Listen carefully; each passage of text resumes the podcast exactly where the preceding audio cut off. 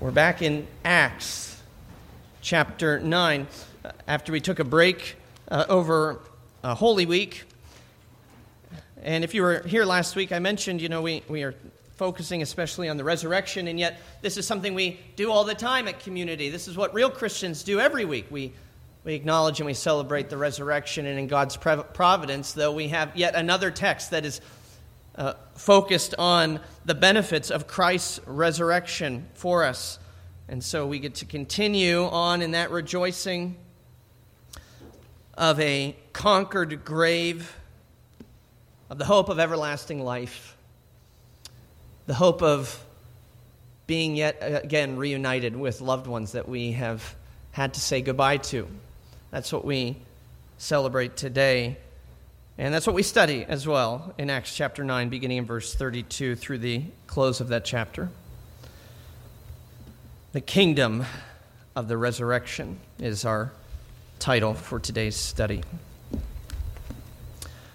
Now, as Peter went here and there among them all, he came down also to the saints who lived at Lydda.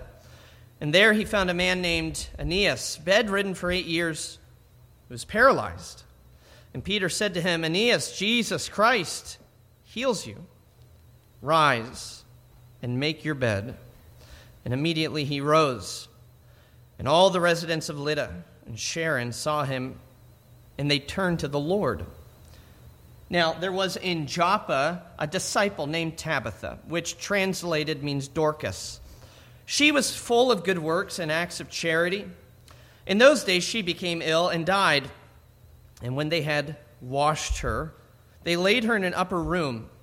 Since Lydda was near Joppa, the disciples, hearing that Peter was there, sent two men to him, urging him, Please come to us without delay. So Peter rose and went with them. When he arrived, they took him to the upper room. All the widows stood beside him, weeping and showing tunics and other garments that Dorcas made while she was with them. But Peter put them all outside and knelt down and prayed. And turning to the body, he said, Tabitha, arise. And she opened her eyes, and when she saw Peter, she sat up. And he gave her his hand and raised her up. Then, calling the saints and widows, he presented her alive. And it became known throughout all Joppa, and many believed in the Lord. And Peter stayed in Joppa for many days with one Simon uh, Tanner. Thus far, the reading of God's holy word for us this day. Sometimes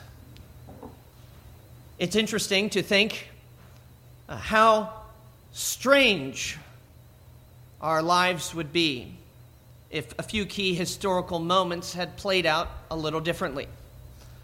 Imagine a world where John Adams and Thomas Jefferson and Ben Franklin and company uh, gathered together at uh, what we know as Independence Hall July 4th, 1776, and indeed they signed the Declaration of Independence, a stirring moment for the cause of the Revolution. But then imagine with me, fast forwarding just about a, a year to October of 77, and what we know to be uh, the decisive turning point in the war which was the Battle of Saratoga in New York. But imagine, what if the British General John Burgoyne had not uh, surrendered himself and his troops to uh, the, uh, the uh, general of the uh, rebels, Horatio Gates, but instead the opposite had taken place, place Gates surrendering to Burgoyne uh, that ostensibly could have been the end of the war. America, as we know it today, would be quite different, and so would our Fourth of July picnics, if we had them at all. If we did acknowledge that day, it would only be to pay our respects to a noble but a failed mission, a dead ideal, a vision for a better future, but we would not be celebrating the reality of one. Well, we could think the same thing about Easter, our celebration last Sunday. Are we simply remembering a historical event that actually has no ongoing significance for our lives? do we pay tribute to a, motion, a, a noble mission that Christ embarked on, and yet a mission that ultimately did not usher in a new creation? A mission that failed to accomplish its purpose. Was Easter Sunday simply the vision for a better future, but not actually the reality of a better future?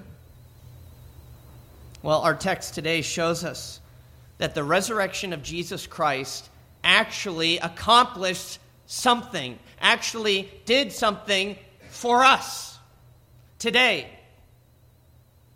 Not just for Jesus, but for his people. And we doubt that from time to time, and so do did the believers at the time of Acts. Put yourself in their shoes, the very first Christians. Christ has been raised. He made good on his claim to be the resurrection and the life. But what about his claim that whoever believes in him shall never perish but have everlasting life? Because they're looking around, and, and well, even as we see in Acts 9, Christians, they're dying.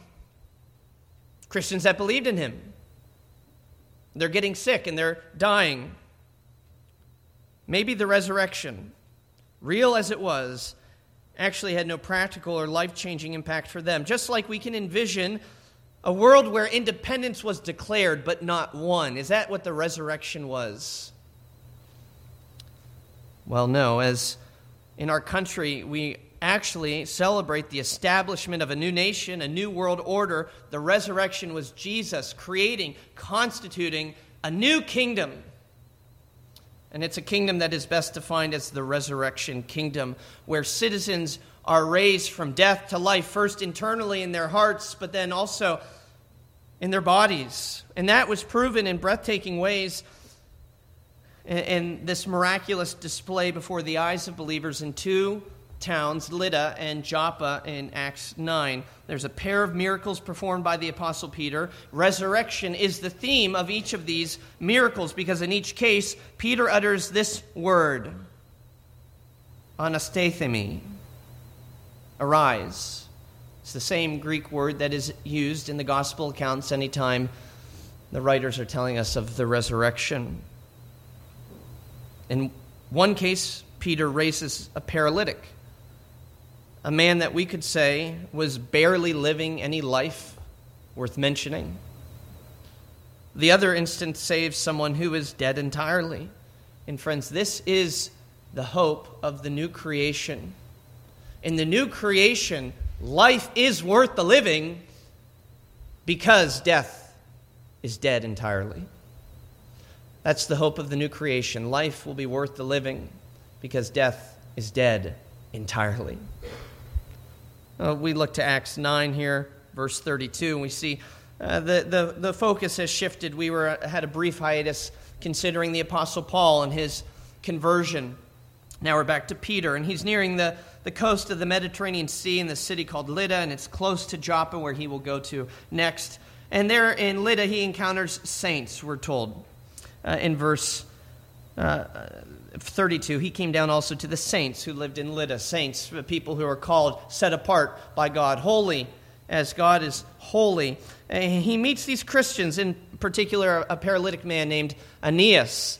Uh, we are not given much detail about him except that he is a cripple and he's been crippled for eight years. And the emphasis on the eight years is to, to magnify the marvel of the miracle. Uh, that what happens is, is not some trick, it's not just some uh, medicine that's been given him. He has been living a lifeless life for eight years, bedridden for eight years, and yet immediately, as we'll see, the text emphasizes he gets up. Verse 34 Peter tells him to get up, and he does so immediately. In direct response to apostolic authority, the lame stand up. Uh, there's a connection with the miracle we read of in Acts 4 of the beggar outside the temple. And uh, and what does Peter and John say? Silver and gold have I not, but what I have I give to thee. In the name of Jesus Christ of Nazareth, rise up and walk. Remember, it was a double miracle. Do you remember that?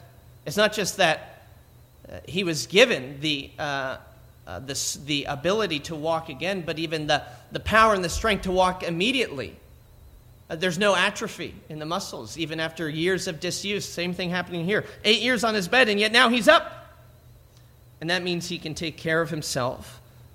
Because up until this point, Aeneas is utterly dependent upon any, everyone else for, for anything for making his bed, making his meals, going to the bathroom. He needs help of all kinds. He is not dependent in any way. And yet, Peter proves now that that's changed. His whole life has been changed because he gives him this simple task. What does he say? He says, Aeneas, make your bed. And some parents here are thinking that indeed would be a miracle if when I said that to my, uh, my children, they immediately got up and made their bed. The Greek word actually translated make your bed means spread for yourself. If you just translate it literally, Peter says, Aeneas, spread for yourself. And it was an idiom that could be uh, in reference to make your own dinner or make your bed. And in the context of, of this chapter, I think makes the most sense to say he's referring to making his bed. But the emphasis is, emphasis is on the yourself bit. That he can finally take care of himself. That he can finally do something for himself. There was nothing this man could do for himself. And Peter now is telling him to do his chores, and he does them immediately. But the striking thing in this section is Peter's initial comment Aeneas, Jesus Christ heals you. Think about that. What is Peter saying? It's a profound statement because Peter is claiming that the Jesus who, who died and who was raised, but now who ascended into heaven, is still doing stuff. We believe as Christians that, that Jesus didn't just do something for us historically, but that he does something for us daily. That he is alive and well and with his people, every day guiding us, guarding us, giving us what we need. All of God's grace to us is mediated through the living and ascended Savior. Peter is, is claiming here that the very same Jesus that stepped out of the tomb on Easter Sunday is the Jesus that is giving Aeneas the power to step out of his bed that day. And his word to Aeneas ought to be the theme of our message as Christians in any and in every circumstance. Jesus heals you. Jesus saves you. That must be our sermon. Peter's deflecting attention from himself, and he rightly places the focus on God. And so, whether we are literally preaching the gospel or whether we're simply giving a cup of cold water to somebody in need, our theme is Jesus Christ saves you. We must say that to the whole world. Uh, that's not a lie, by the way, as some fastidious theological types have feared. How can we say Jesus Christ saves you? Say that to all people if we, in fact, do not know if they are elect and, and they have salvation or not. The statement is still true because salvation belongs to the Lord. And if you are ever to be saved, it's because what? Jesus Christ saves you. He and He alone has done all the saving. And that's our job to tell the world. And just as it's His job to do the saving, it's also His job to give the gift of believing.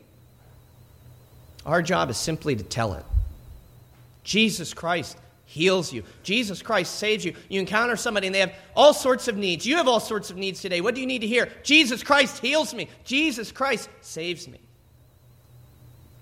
It's Christ and Christ alone. And if Peter had not made that so plain, then we would not have read as we as we do in fact read in verse 35 that all the residents of Lydda and Sharon saw it and turned to the Lord. Instead, we would read they all turned to Peter. If he had not made this so clear, I have a question for you today. Where are you turning? They turn to the Lord. Where are you turning? Are you turning to, to someone or something else? someone other than Jesus to, to give you your, your health or your happiness, your salvation, your, your satisfaction? Are you looking to anything or anyone else other than Jesus Christ to give you what you stand in need of? Oftentimes, the person we turn to is none other than ourselves. Maybe we wouldn't say it out loud, but you know, we think we're all that.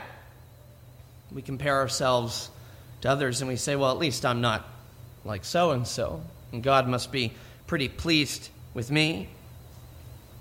We think that sometimes we can offer to God such gifts, such graces, such service, such uh, faithfulness that He actually is in our debt. He owes us something, like heaven. Friends, you and I, we must do the same thing. I, I must wake up every day. And when I think of what lies ahead in my day, and, and struggles that I know I will face, obstacles that I know I will face, difficulties I know I will face, I must preach to myself Jesus saves me. When I think of my sins that beset me, I must preach to myself Jesus saves me. Even when I think of my successes or the things that people compliment me for or thank me for, well, then especially I must say, Jesus saves me. When I think of heaven and how I get there, what's my theme? Jesus saves me.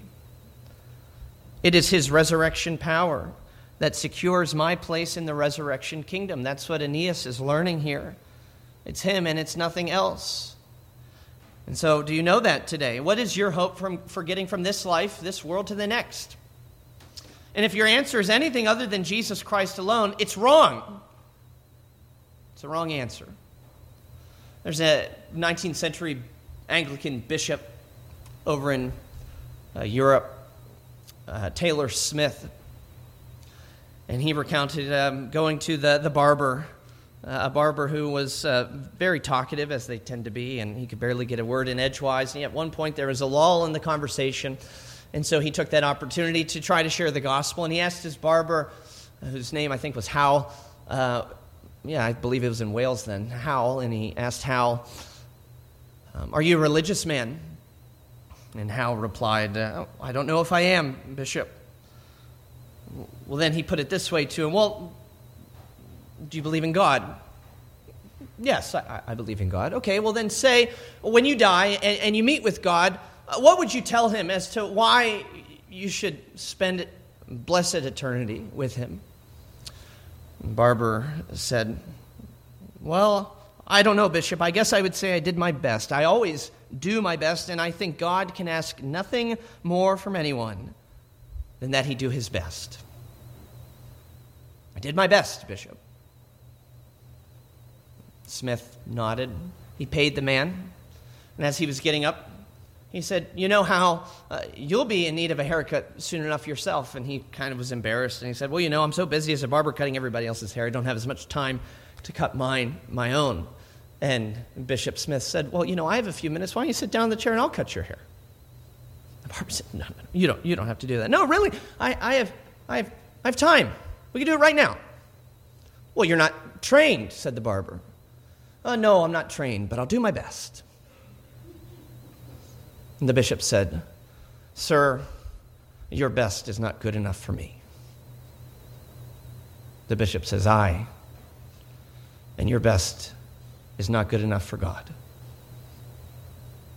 Jesus Christ saves you. Jesus Christ heals you. B.B. Warfield reminds us there is nothing in us or done by us at any stage of our earthly development because of which we are acceptable to God. We must always be accepted for Christ's sake, or we cannot be accepted at all. And this is not true of us only when we first believe, it's just as true after we've believed, and it will continue to be true as long as we live. Our need of Christ does not cease with our believing, nor does the nature of our relation to Him or to God through Him ever alter, no matter what our attainments in Christian graces or our achievements in behavior may be. It is always on His blood and righteousness alone that we must rest. Jesus Christ saves you. Well, so much for this first miracle with Aeneas. The second is similar to the first, though with some significant differences. There are more details given about this individual. Uh, Tabitha, we're given two names for her. Dorcas would be the, the Greek name, Tabitha is the Aramaic name. Uh, she is certainly a Christian, as she's referred to as a disciple, and she garners a wonderful reputation for herself, as we're told in verse uh, 36, that she was full of good works and acts of charity. In particular, it seems that her works were directed to the widows in Joppa. Verse 39, when Peter gets there, all the widows stood beside him weeping, and they're showing him the tunics and garments that Dorcas made for them while she was with them. Look at, look at all she had done. Look how she ministered to us. Look how she provided for our needs. And so Peter is summoned to the saints, or by the saints to Joppa uh, on the account of the death of this disciple, Tabitha. It's hard to know why they wanted him to come. It's not as though they asked him to hurry up and come while she was on his deathbed. You remember the story of Lazarus? They, they want Jesus to get there before he dies, and they're upset that he gets there after he dies. They don't go for Peter until after Tabitha's already dead. Uh, did they perhaps think he could raise her from the dead? I, I, I'm not sure. Peter had never done anything like that before, and no apostle had. Maybe they just wanted him uh, to, to be part of the celebration of life service, the funeral. Look at this wonderful woman who has ministered in this way and, and come and rejoice with us. One commentator has pointed out, though, by leaving her in the upstairs room awaiting Peter's arrival seems to betray the fact that they are hoping for something more than his mere condolences, and that's what they get, isn't it? They get something far greater than consolation. They get resurrection. The first miracle that we've read, Peter raises a cripple. He gives life to a man who had no life worth living, but now he gives life to a woman who was dead entirely. And although Peter does not make the same bold declaration, Jesus Christ heals you, he still shows his uh, utter dependence on the Lord in, in what he does and that he prays before this miracle is performed. He knew that while Jesus had life in himself that he could give freely to any, Peter doesn't have that, and so he must beseech the one who is the resurrection and the life to give it. The focus is on Jesus. And I've wondered if even the way that Luke records this story is meant to cause us to think about Jesus. Because Luke has told us that this dear saint has two names Tabitha and Dorcas. Tabitha is the Aramaic name, and that is the name that Peter uses when he goes to speak to her. He, he commands her to get up by addressing her with this Aramaic name, and he says, Tabitha, Arise. Verse 40 Tabitha, arise. Does it sound familiar? I think it would have to the hearers of this book of Acts when it was initially written. I think it would have sounded familiar as this story was recounted because year, years earlier there was a man by the name of Jairus who had a daughter that was sick. And he believes that this man, Jesus from Nazareth, can do amazing things. And so, in his faith, weak though it is, he goes to Jesus and says, Come, heal my daughter. And of course, you know the story. Jesus is delayed on the way. And by the time he gets to Jairus' daughter, she's already dead. But he tells them, Do not fear, do not weep. And he takes her by the hand. And he speaks to her and he says, Little girl, arise. But he speaks, of course, in Aramaic. And little girl in Aramaic is Talitha. Talitha Kumi. Peter now, Tabitha Kumi. The resurrection power that belongs to Christ we see now has been bestowed upon Peter. The connections don't stop there. Peter is echoing not only the works of Jesus, but of the great prophets Elijah and Elisha, who also brought back the dead to life. And so, in performing these miracles, he's proving himself to belong to this, this great line of, of great men sent by God to proclaim the new creation kingdom that was to come. This is not a new message, is it, friends? Elijah and Elisha, and, and we'll see Isaiah, they have been promising that a new world was coming that death was not invited to. There are a profound number of similarities between Acts 9 and 2 Kings 4 with the, uh, Elisha and the uh, Shunammite's uh, son. He asks in that case too for the people to leave the room and he, and he prays. It's, it's, it's almost identical what Peter does here. And again, to, to this miracle in Acts 9, the people are won to the Lord. It became known to them throughout all Joppa, and many believed in the Lord. Verse 42. The people are believing on a Lord who was raised from the dead and a Lord who raises people from the dead. They are believing on a king who has created a kingdom where life reigns. Do you see the picture of the new heavens and the new earth here, friends? This picture is given to the early disciples so that they knew what Jesus did really did something for them. That there really was a kingdom unlike this world where death would be no more. Independence was not only declared, it was won. Independence from death was declared at the resurrection and it's proved it's won. A new kingdom has been constituted. He has secured for them what Isaiah predicted, 51:11, and the ransom to the Lord will return and come to Zion with singing. Everlasting joy will be on their heads, and they shall obtain gladness and joy, and sorrow and sighing will all flee away. It's a world where there's no disease, no crippling ailments that make you wonder, why am I even here? Is life even worth living? Chronic pain can do that to you. And some of you know that in more uh, acute ways than others.